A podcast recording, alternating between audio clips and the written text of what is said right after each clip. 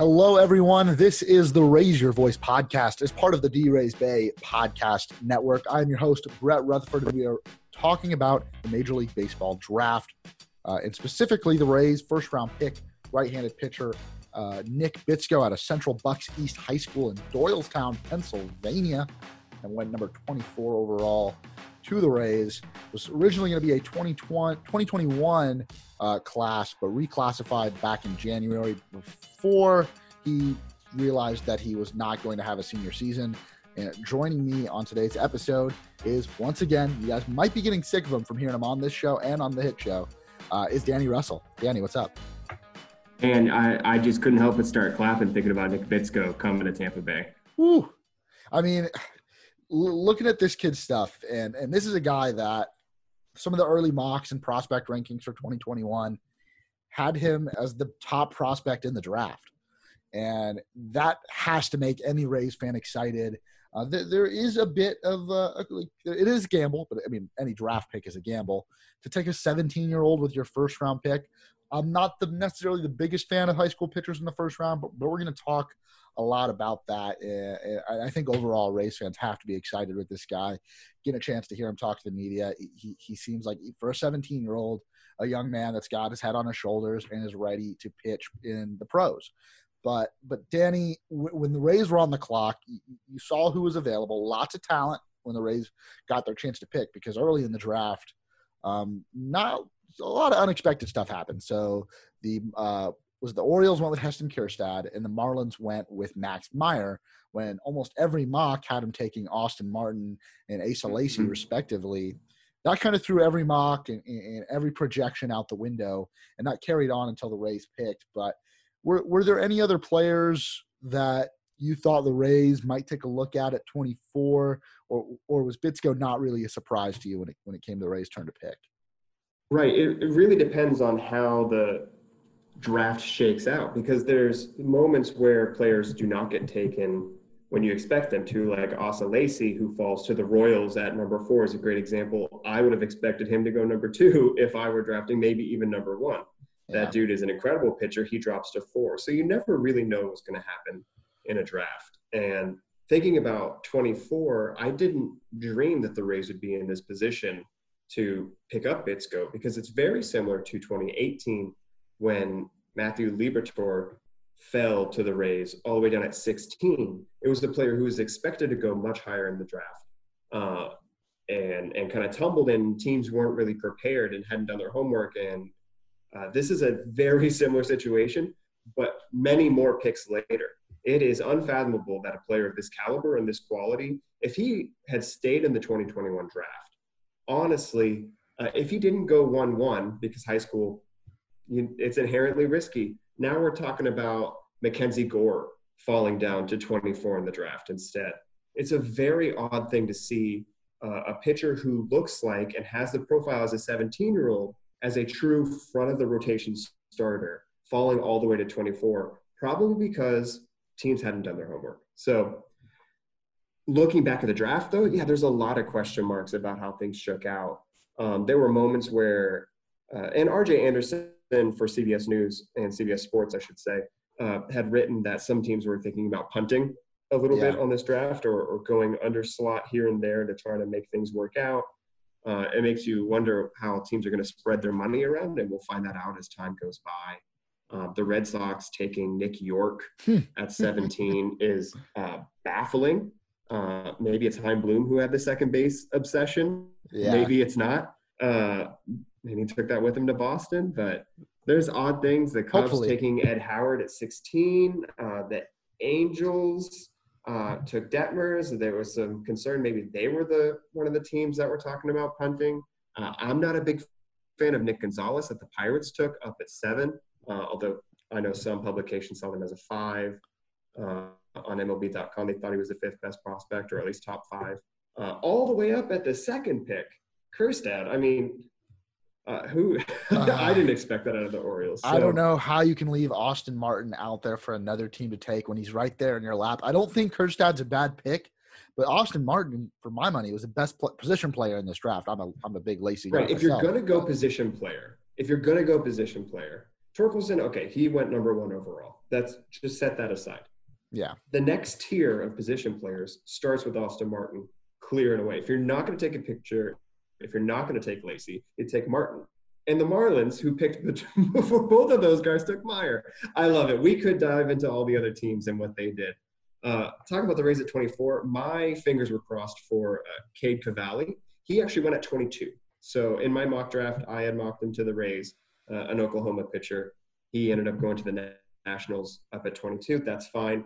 Uh, Nick Bitsko being available though at this point, as Brad said on the ML, uh, MLB draft preview that you guys did at the beginning of the week, should not fall to the Rays. Right. But I, there still is though. You you look at Bitsko, and I I think the Rays will be fine. I think he'll be a fine pitcher. He'll be a fine player. But you're talking about a kid who has only pitched in his freshman and sophomore years of high school. This was supposed to be his junior season, turned out to be a senior season, but it never happened. Their season never got underway up in Pennsylvania. And so to look at a kid's body of work and only having seen him for two high school seasons, and I know there's some other, you know, showcase stuff in the summertime that he was able to participate in, but you know, there were other players out there that were safer picks.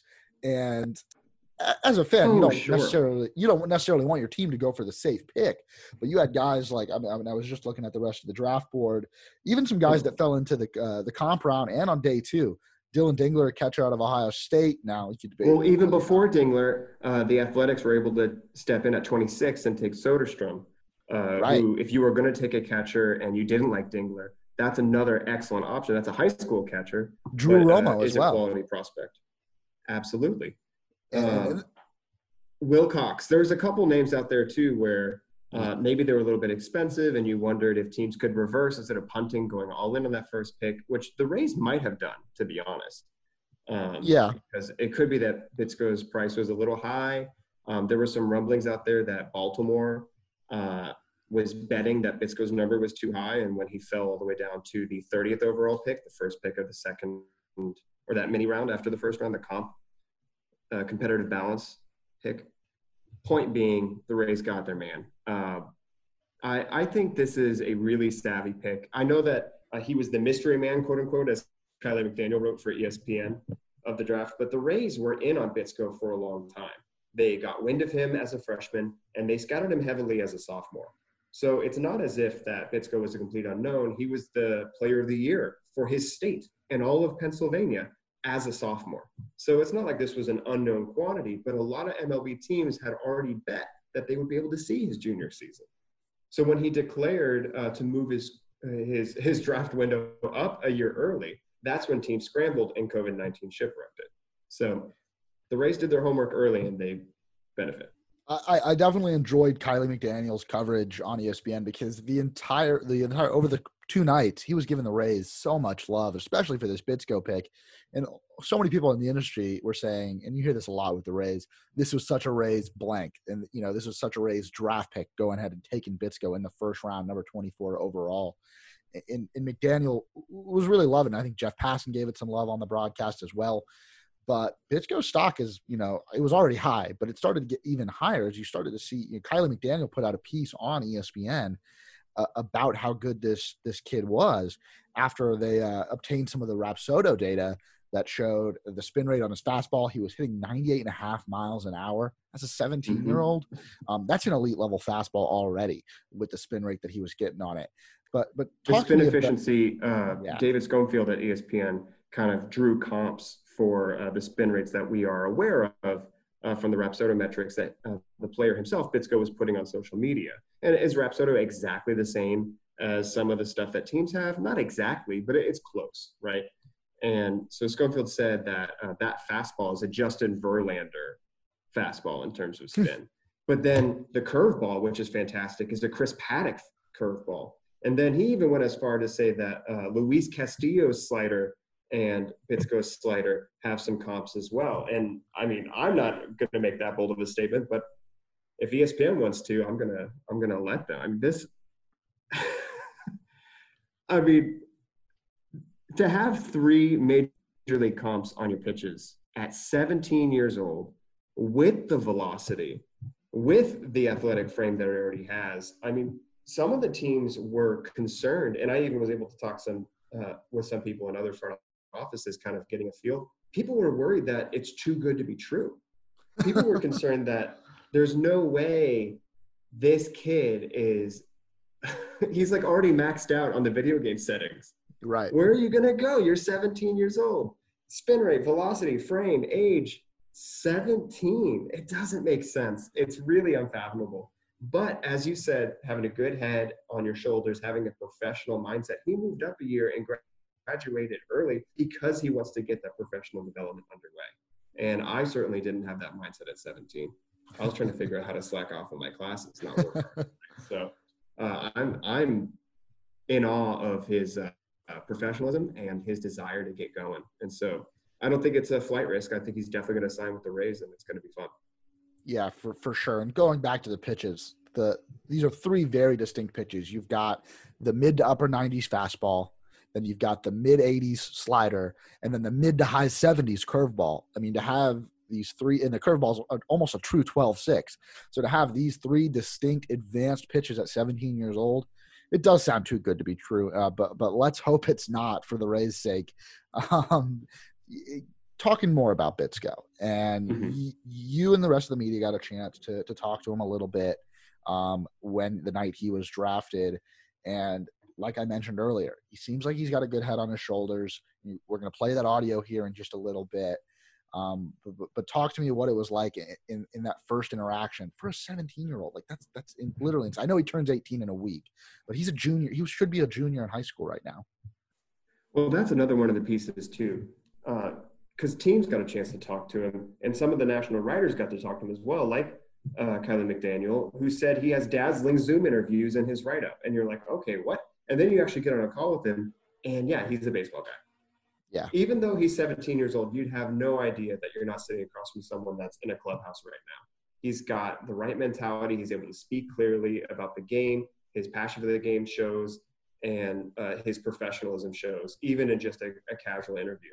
And so it was really great just to see what his mindset was like because some guys, uh, they get drafted or they're prospects in a farm system and you talk to them and they're just kind of holding on. They're along for the ride. It's a little bit deer in the headlights. Uh, Joe Maddon has talked about that before uh, back in the day when he would go through the five stages of a baseball player, right? Uh, just happy to be here is a stage. And he's beyond that already at 17. So it, it was really great to hear from him. He had some very thoughtful responses. And, and Danny, you got a chance to ask him on this Zoom call about you know using that Rapsodo data and using the, these advanced analytics to evaluate himself as a pitcher. Not only, you know, obviously other teams, you know, major league teams are using that stuff, but how he's evaluating himself. And he pretty much said that if things had gone as planned this year, if there were no pandemic, if COVID 19 didn't exist and they played a full season, he doesn't think that these numbers would have come about. And in, in that, you know, no one's going to install a TrackMan, you know, at his high school field. But how important is that for a guy like Bitsko for these numbers to have come about? Right. I think it's him already understanding uh, the next phase of his career. When you're able to set school aside and start working as a professional and working out as a professional, there's a just uh, there's a completely different approach to your game. Uh, the, the same is true from going college into a professional environment. And so he's already working out in bullpen sessions with technology, learning how to dial it up, maybe even learning how to change the grip a little bit, learning how to manipulate the spin a little bit, uh, it's the elite prospects we even get uh, a glimpse of that. But he, due to the pandemic, got a long time to already get to work and then got to share, obviously, the best of the best numbers online. Um, such a unique draft. This is obviously the first draft where pitchers are really starting to post their own metrics online to kind of drive their own stock up. And we saw that throughout the draft as other teams took some players who uh, maybe wasn't on a top 500, but then he posts on Twitter him throwing a 105 mile an hour fastball. Really, you, you might get drafted.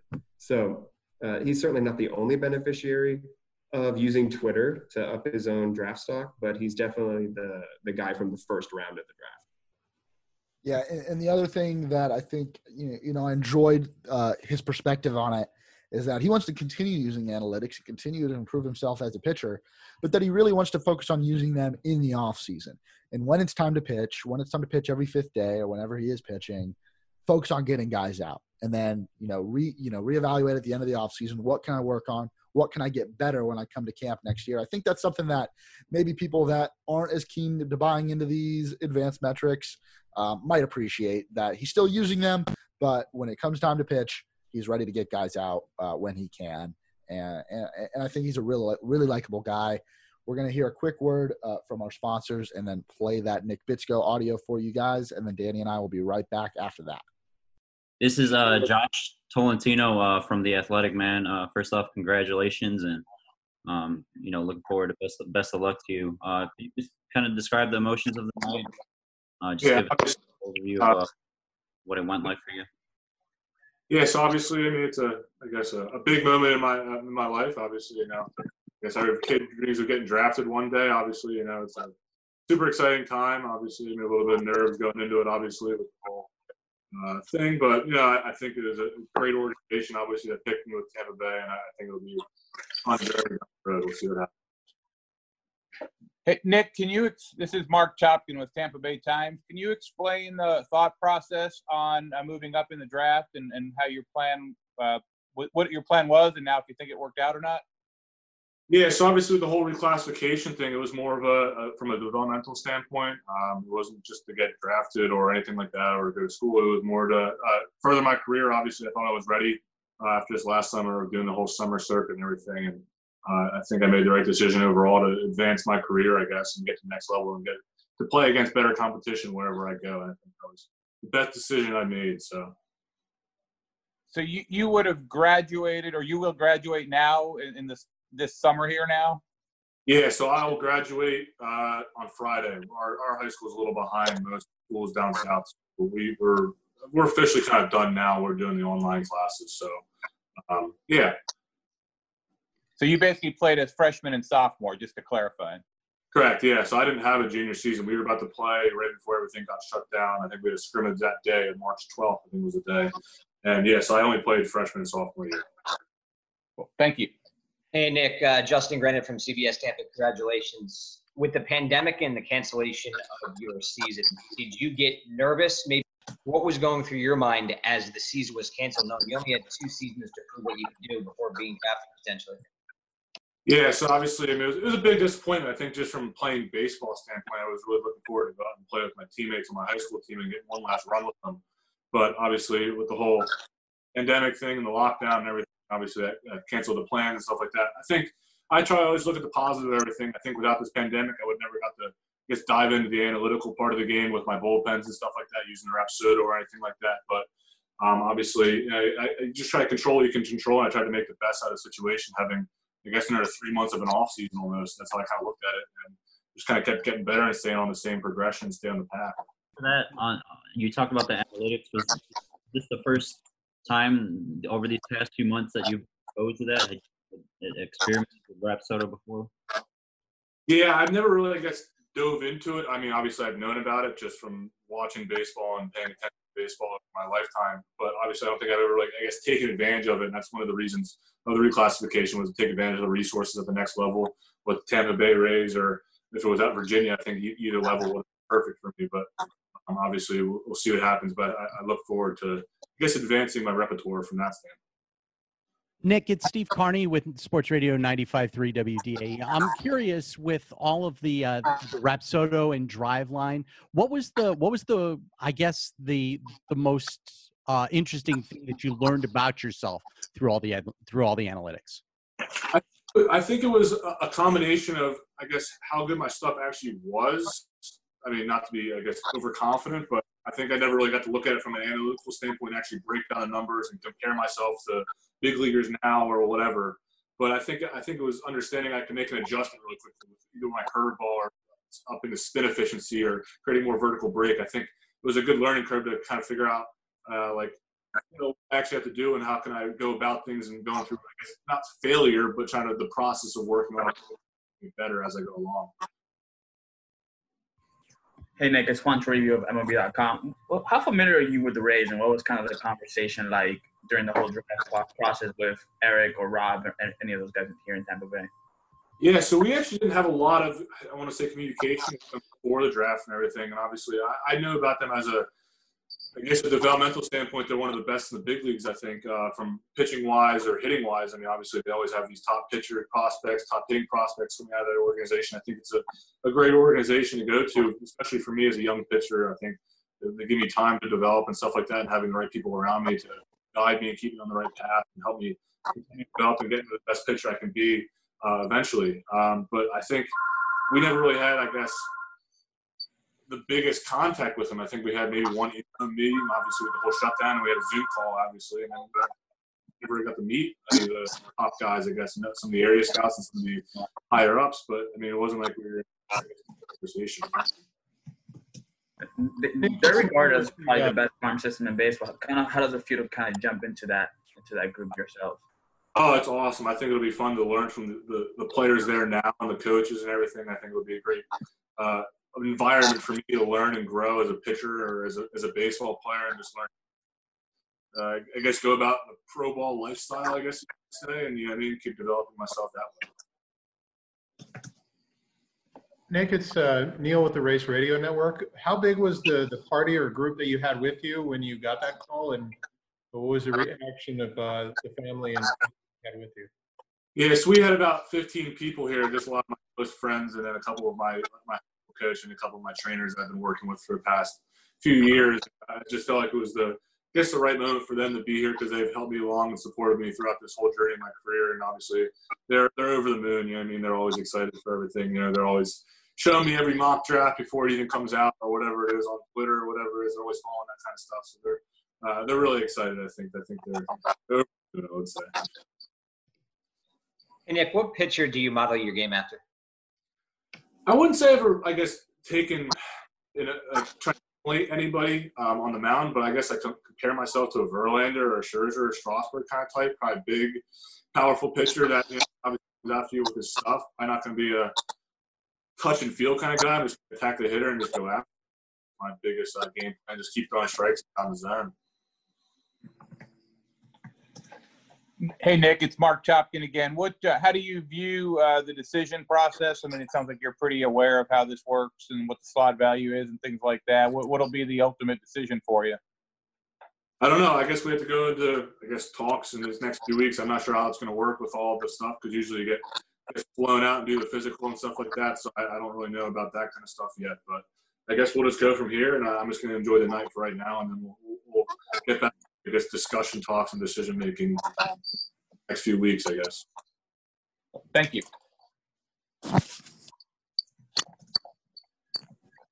Hey, this is Danny Russell from SB Nation. Congrats, as others have said. Do you think sharing the Rapsodo to social media improved your draft position?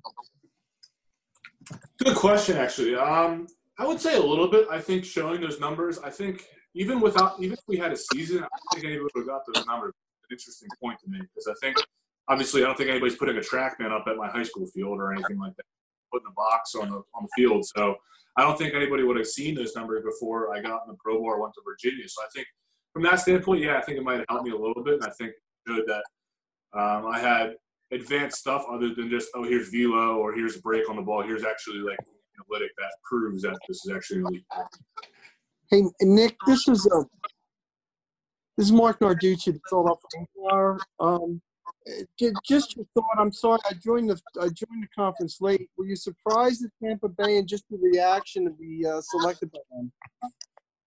Um, yeah, I guess I was a little bit surprised, but I think it was an exciting moment. I think it's a great organization to be in. Um, I mean, I guess I'm ex- I would be surprised anywhere I got picked. I guess. I mean, I it's just a big moment for myself and my family. I think it's a it's a moment every dream is every kid has dreamed of, I guess. Hey Nick, it's Josh again. Following up on where you've been training over the past few months, it's named the factory. Is it literally a, a factory? Could you just give a little bit more description of the facility and uh, everything that you've been doing there? Yeah, so unfortunately, the place I usually train at, trained at was closed down because of the pandemic. Because it's more of a, I guess, a public gym kind of space. But the place I was training at for the last three months now um, was a kind of more of a private gym. So only like five people ever really go in there. It's mostly just baseball guys. So we were able to go in there and kind of keep COVID, you know, I mean, the restrictions and everything, kind of keep that intact and, you know, I mean, not having to spread the virus and everything. So, but yeah, that's a really awesome gym, the place I've been at for the last uh, few months, and uh, they have everything in their Rapsodo TrackMan, Edgertronic cameras. We didn't set it up or anything because I thought I was going to break the thing, so I was like, I'm just going to leave it alone. Um, but yeah, that place is awesome. I think it's a it's a great little gym. You know, I mean, to get your work in whenever you need to, and it's the owner there is great as well. He's been really uh, understanding of the whole situation, letting me get my work in, get my routine done, and stuff like that. Hey Nick, it's Chris Trenkle with Baseball America. Now that you've you know been started working more with analytics, how much do you expect to really put that into your regular routine once baseball starts going again? Yeah, so I think analytics will be, I guess, a bigger part of my game going forward. I, don't think I'll rely on as much in season. I think it's more like, oh, hey, am I getting guys out in season? I guess from adjustment uh, basement or basis, I guess I want to say. Um, obviously, I think in the off season, hey, maybe my curveball dropped off a little bit at the end of the season. Hey, maybe need to make some adjustments going in next year or something like that. But hey, if I throw a perfect game and my fastball sucked in the game, like I'm not really going to change it. Like, okay, hitters miss it. Like from that standpoint, so it's like I, I think analytics will be a bigger part, and I guess, the off season of training than in season making adjustments, big adjustments at least in season. Maybe hey, your curveball just you know take off a little velo or try to add a little velo, maybe two little adjustments like that in season, but nothing like grip wise or you know I mean from that standpoint. And it was great to hear from Ray's first round pick, Nick Bitsko. Danny, where can readers find uh, uh, find more about Nick on the site? Yeah, we actually have three articles that cover Nick Bitsko this week. So once he was drafted, Scott put together a collection of uh, articles that had uh, via hyperlink his scouting reports and uh, Kiley McDaniel's pieces in there. There's video of the Rays selection, uh, 24 overall. It's the initial uh, reaction story, Rays select Nick Bitsko. So you can find that on the site from Scott. And then I follow that up with two different articles. One just gauging the industry's reaction to the Bitsko pick, uh, which was extremely positive. So collecting uh, what all of uh, the national reviews were from Fangraphs, from Baseball America, from ESPN, multiple from ESPN that were pumped about it. And then there's also one other uh, video roundup where it's a lot of Twitter videos. So you do gotta have to do some clicking through, but it, there's a lot of really great uh, footage of Bitsko. Even though he was the mystery man of the draft, it does exist you can see that curveball drop, and it's good stuff. So you can find that on the site. Yeah, there there is some good stuff in the video, and, and for those of you that are just now getting into the draft, I think it's a really great opportunity. Even though we're not very happy about how much it was shortened, it does make it a little bit easier to, to follow the draft class. And we'll be back to talk about the rest of the Rays 2020 draft class and joined again by Danny talk about the rest of the rounds. I know this was a, a Bitsko centric episode, but uh, let's be real, he deserves it. So uh, that is going to do it for this episode of Raise Your Voice as part of the D Rays Bay podcast network. Thank you to Danny Russell for hopping on once again. You can find this podcast anywhere you get your podcasts. If you subscribe, new episodes will be downloaded directly to your device, as well as new episodes of The Hit Show. And I'll talk to you guys next time.